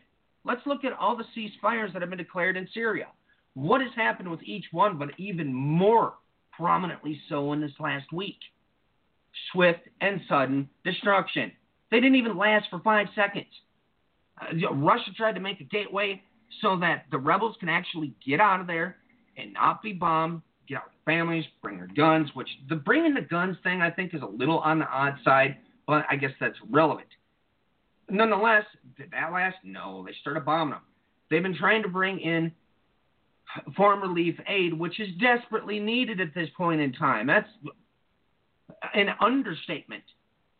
And they can get in there a little bit to bring aid in. Then Syria goes in and checks what's going on on the trucks. They take some stuff off if they can even get in there. But to make it more of a mess, what's America doing at the exact same time? Well, they're bombing the living daylights out of everything. And then they blame it on somebody else. Which, gee, you know, folks, American military hardware, never mind the fact that we sell our stuff to everybody, so it does make it a little more difficult to tell who has it. But nonetheless, there's very specific things that America doesn't sell, and you can spot them in two seconds. Okay, so when they're struck from the air by a certain type of plane, oh, you know that those that handiwork's all over it. But this is where we've had things go with Syria this week. We warned about this several weeks back, and they keep repeating the same rhetoric, the same public opinion. Why did I start with that word? Oh, propaganda. It's the same word, folks. That's why they penned that word. To sway public opinion when all these Western forces, it's not just America, hit Syria again. Released once again early in the week. Matthew caught this one first, March 6th. Chlorine attack on Syrian rebel enclave, and who again did the infamous um, reports on it. This is about as good as the Mujahideen that are inside of Iraq that keep saying that Iran is building nuclear weapons. You go to their website and it says, We want to take over Iran. That's who the White Helmets are, folks. They're an affiliate of Al Qaeda. This is documented by government officials and intelligence agents. No, I don't get my news from make believe land. I go straight to the sources. Okay, this is a known Al Qaeda affiliate. That's who the white helmets are. And of course, in this article, just like anything you see with Iran, Iran is the Mujahideen. Well, didn't I just bring up the Mujahideen? Wasn't that who we armed and Osama bin Laden later came from in Afghanistan war? Yes. That's who's giving Iranian intel on their nuclear plants, bringing it to Israel, who then in turn brings it to America. For instance, like um, you know, Netanyahu was just here in the last week, again with the same Iran thing and I bet you any amount of money he spent more time at the Christian Zionist convention than he spent anywhere. Oh, you didn't know that he was lobbying behind Mitt Romney against Obama in the last election? Yep. Wow. The things you don't know. Surprises me, I'll tell you that much. But that's what we have happening in all those areas. Like I stated with Syria, they keep stating time and time again. We've had Macron, we've had um, the British now jumped on board, America, and of course the French are somewhere behind the scenes. But never mind the fact that after World War One, when um, the entire Middle East was divided up in the Sykes-Picot Agreement, and then the Red Line, and then this, that, and the other majorly big oil agreement. France was running the show in Syria, so of course they have a vested interest there. But all these nations suddenly, if they use chemical weapons, we're going to leap into the war there. So, of course, the, all these reports keep coming out by who the quote unquote white helmet or white hats or whatever name they give them that won a great big Emmy years back as an independent film which is now quite laughable when you understand who they really are. Yes. And that comes full circle. Because, you know, as is brought up, we're going to bring up, oh, yeah, nationalism, the far right. interesting article here that came out on the 10th, which was today, out of a uh, website that I like to every now and then read some of their articles. They have many authors that come in, and this one hits pretty right between the eyes. Entitled The Far Right Efforts to Win Hearts and Minds Across the Atlantic. You see, this begins to get frightening if you understand everything started years upon years upon years upon years before what led to World War One. Because the nationalism flaring up within the right wing groups, starting in Eastern Europe, spreading its way west, eh, east to west. Isn't that interesting? Goes from east into west, started spreading, boom, boom, boom, boom, boom, explosion. Where did it start before that? Well, the Ottomans had it going on, but where did it start before? Oh, we can go through all history. Once again, this is a repetition. And that's what this article is really detailing. Because what are we seeing coming up in the news on a continual basis now? Okay, we knew that the Balkans was starting to get into some scary territory. Oh, it's now completely taken off. Poland has had a major shift within the right wing. They put a law into effect making it illegal for anybody to even connect them with the Holocaust. Okay, folks, if you don't know your history of World War II and how ludicrous that them even making that statement is, I don't know what to tell you. We had it Hungary. Now on top of it, things are going on in Romania. Oh, wait a minute, Hungary and Romania, how's that important? Well, Hungary is, hmm, the land of Magog. I talked about this before. What about Romania? Oh, yeah, Tubal and Meshech. Uh oh. Hope that catches everybody's attention. It's reigniting itself, moving over to the west again. France right now, things are very interesting because, well, they call him a centrist socialist, Mr. Macron. Mr. Marcone has got all kinds of tricks up his sleeve. Because, for instance, this article actually that I just brought up starts out talking about Marie Le Pen. And you see, she was set to run against Marcone and he won. Everybody thought this was a wonderful thing the centrist, as they call him, socialist. Okay, red versus white. The white rider versus the red rider. But he's turning into be a little bit more like some of the comparisons in the little um, paper mache statues you see him marching through the street in France. They're making comparisons to Napoleon with him. The more I've watched him, it's gotten a little bit disheartening. So we have that strange pivot in France. Germany now has part of the makeup of their government, a far right group has moved in. Now, folks, if you know what went down and how Hitler actually rose to power, this should be putting chills through your entire body. Because that's how it started. Merkel has been having a rough go it took a serious amount of time for them to even get this government formed there in Germany. Britain, all the way across the pond there. All kinds of stuff going on. You know, of course, the Brexit's been all over the place. There's a reason they did that, folks, by the way. They got into the European Union on purpose. You see, Britain and America have had a tight alliance for a long time. As far as economically speaking, they did not want the European Union to get a major foothold over them, so they said, Britain, go in behind the back door. Get into this thing. They didn't want nothing to do with Britain at first. They let them in. So, of course, they came along now and broke away.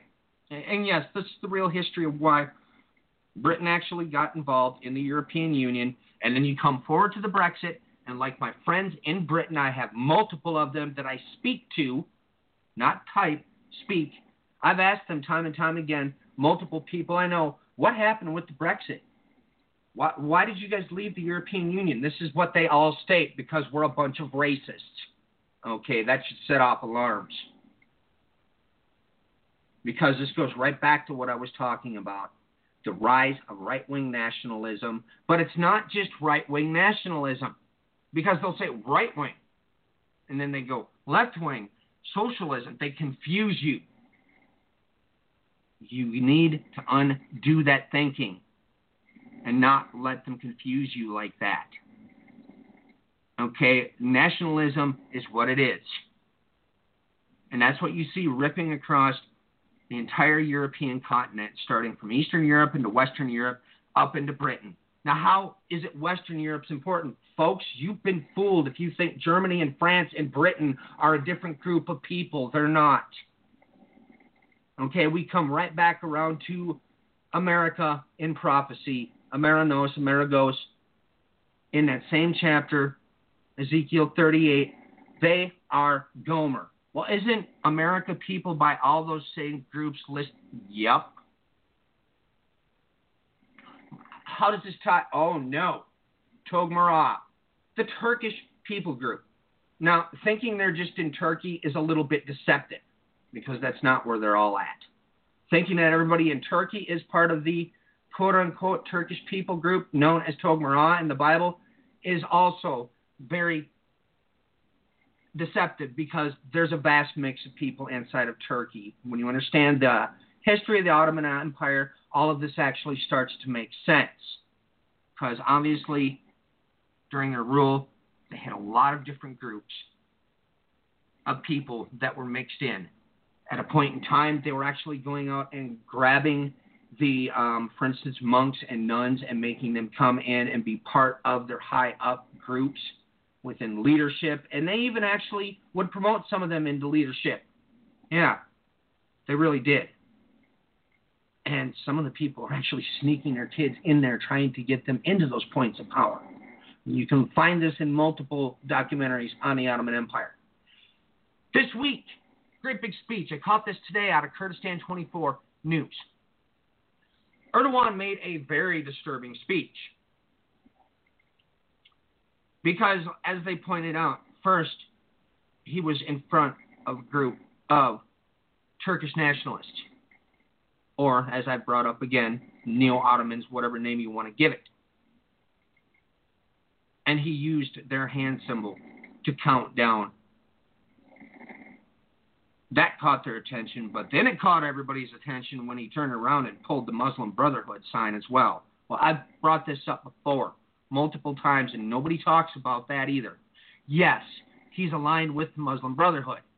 How is that important? Well, if you don't know the history of the Muslim Brotherhood, that's important. Because that all leads to where we got 1979 with the Mujahideen, the assassination of Anwar Sadat. Yes, it was Muslim Brotherhood.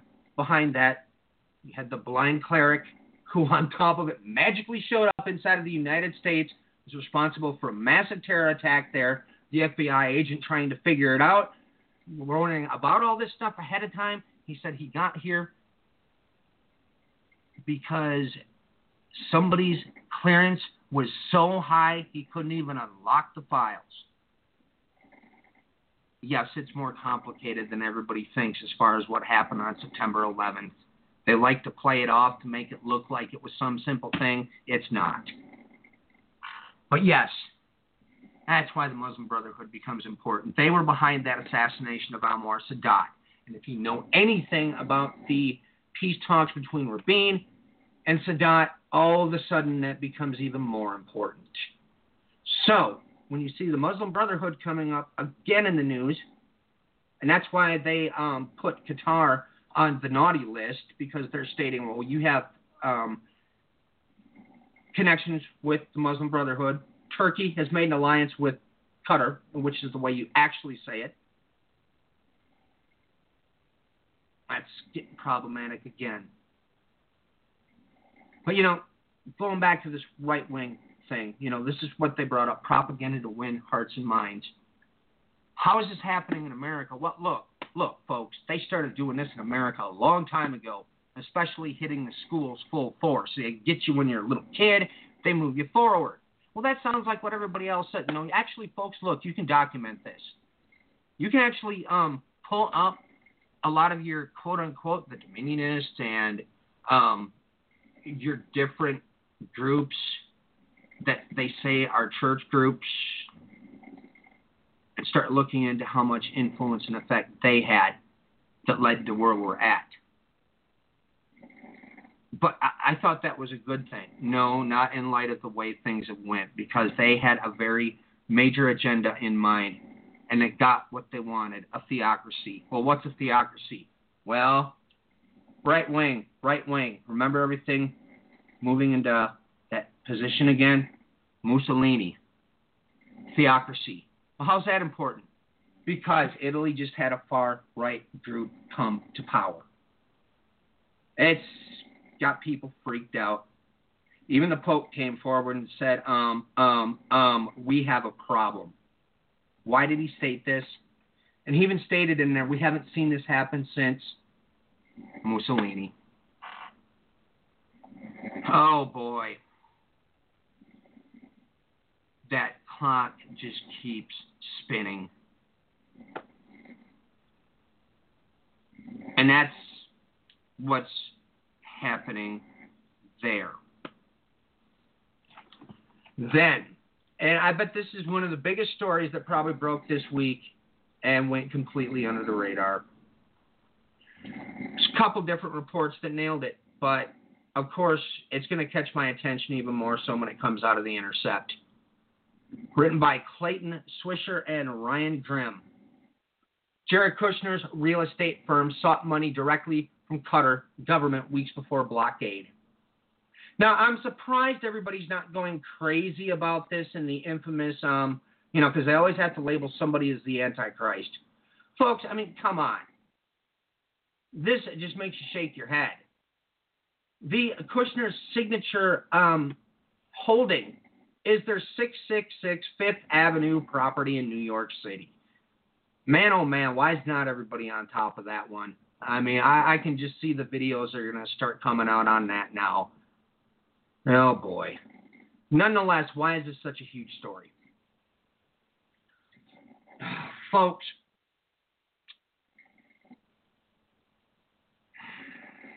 he's been wheeling and dealing behind the scenes. Sought money directly from a major group within the government in Qatar right before the blockade. Well, right before this blockade happened, what was going on? Have we forgotten about the Middle East and the great big talks that happened when Trump and his administration went out there last year? Because this was where he was seeking this at the same time. And the people, we pointed this out time and time again, he had the entire Arab coalition, be it the Gulf uh, Coast, not Gulf Coast, uh, Gulf Group, basically, or you know whatever title they want to give it. He signed major arms deals with every single one of them, multi-billion dollar arms deals, and not to even mention Saudi Arabia alone, how much. Now that should have set off alarms if people know their Bible prophecy. They should have been going completely, you know, like that clock in the background with the cuckoo, cuckoo, because it was that big. And in the midst of all that, well, he's been wheeling and dealing in the background. But I have talked about this for multiple months as is. Okay, I had warned that he's been doing stuff like this in the Middle East. Okay, he's got his hands tied hand in hand on top of it with the settler groups within the annexation, within the West Bank. He's got massive money going into that area as well. And we've talked about time and time again about how this annexation has more to do with these real estate moguls, or has everybody forgotten about how our commander in chief, his claim to fame? Okay, that's yes, folks, and it's in broad daylight now. Everybody knows what happened. And the Intercept brings massive details to the table that the other ones didn't because it broke in one of the other big uh, major um, establishment news sources. Let's see, NBC News reported some of it, Bloomberg.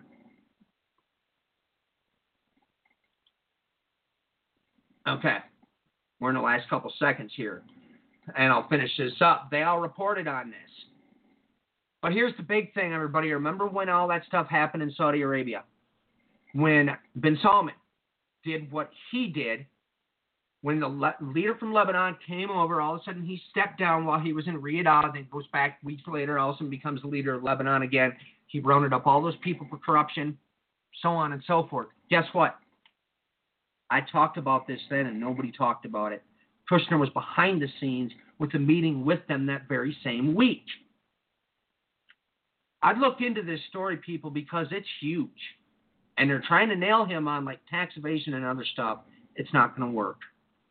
That's my diatribe. We've run into overtime. I didn't even realize how long I went. Well, we have lost Clinton. he uh, dropped off the switchboard. I don't know if he lost connection or what, but uh, you can find Clinton on uh, Twitter. Just uh, search Clinton Co-Watch. You will find him. Um, that's where he does all of his stuff, and he normally tweets during the show as well. Um, as for myself, just do a search on the End Time Tribune. I'm sure you'll find me. But, ladies and gentlemen, Brian had to talk about things that we had talked about many times before that people just don't get that now it's starting to come to light and things are reaching critical mass. And you know, ladies and gentlemen, we Brian mentioned some things in Ezekiel and it amazes me how people they truly don't don't realize what's going on. Um, they don't realize that prophetically speaking,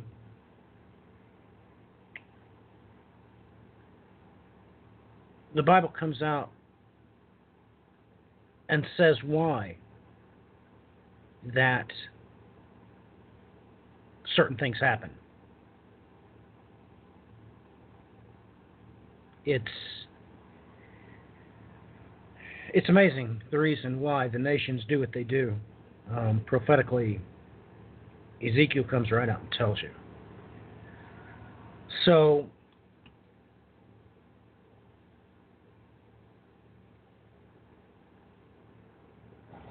we may do another broadcast tomorrow. I don't know. It may have to be a pre-record. Um, I don't don't know if I can do it or not.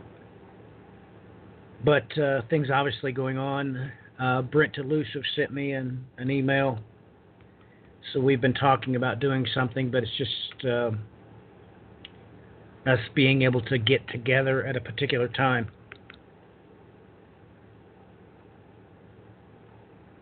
You know, ladies and gentlemen,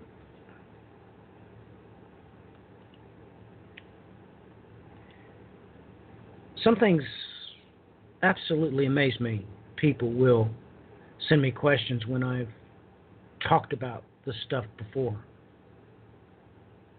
It's just amazing to me that they don't realize that came out in mainstream news that 2018 was going to be uh, the year that Mars outshines Jupiter. Nobody listens.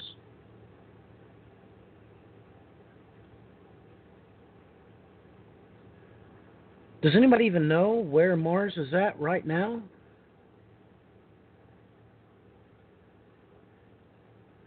Well, we may have to talk about this on a broadcast, I don't know. But I do know this that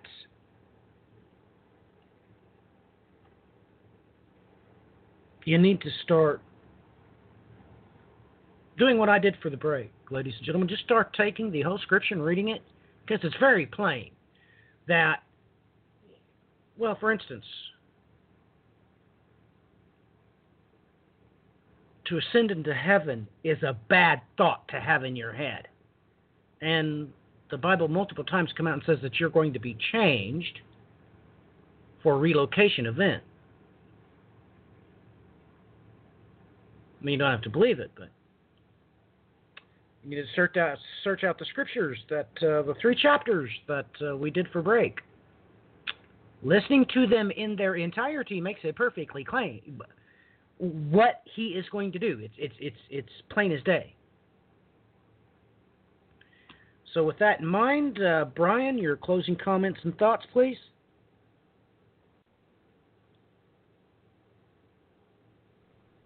Well, I mean, on that topic, I guess it's just I must really not be paying attention to that that end of things again because it's just I, I forget how people still are really fixated on that topic. So it's hard for me to wrap my mind around it, not paying attention to it for so long.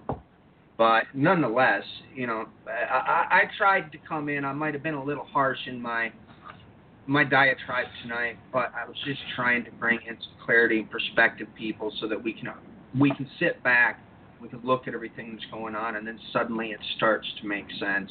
It took me years to even come to this spot. I'm not saying this is easy, but that's how it works. That's how I got there. So, you know, with that said, uh, you can find me at either Overt Attention. Look for that Overt Attention show or the Bands of Time. Look for those two.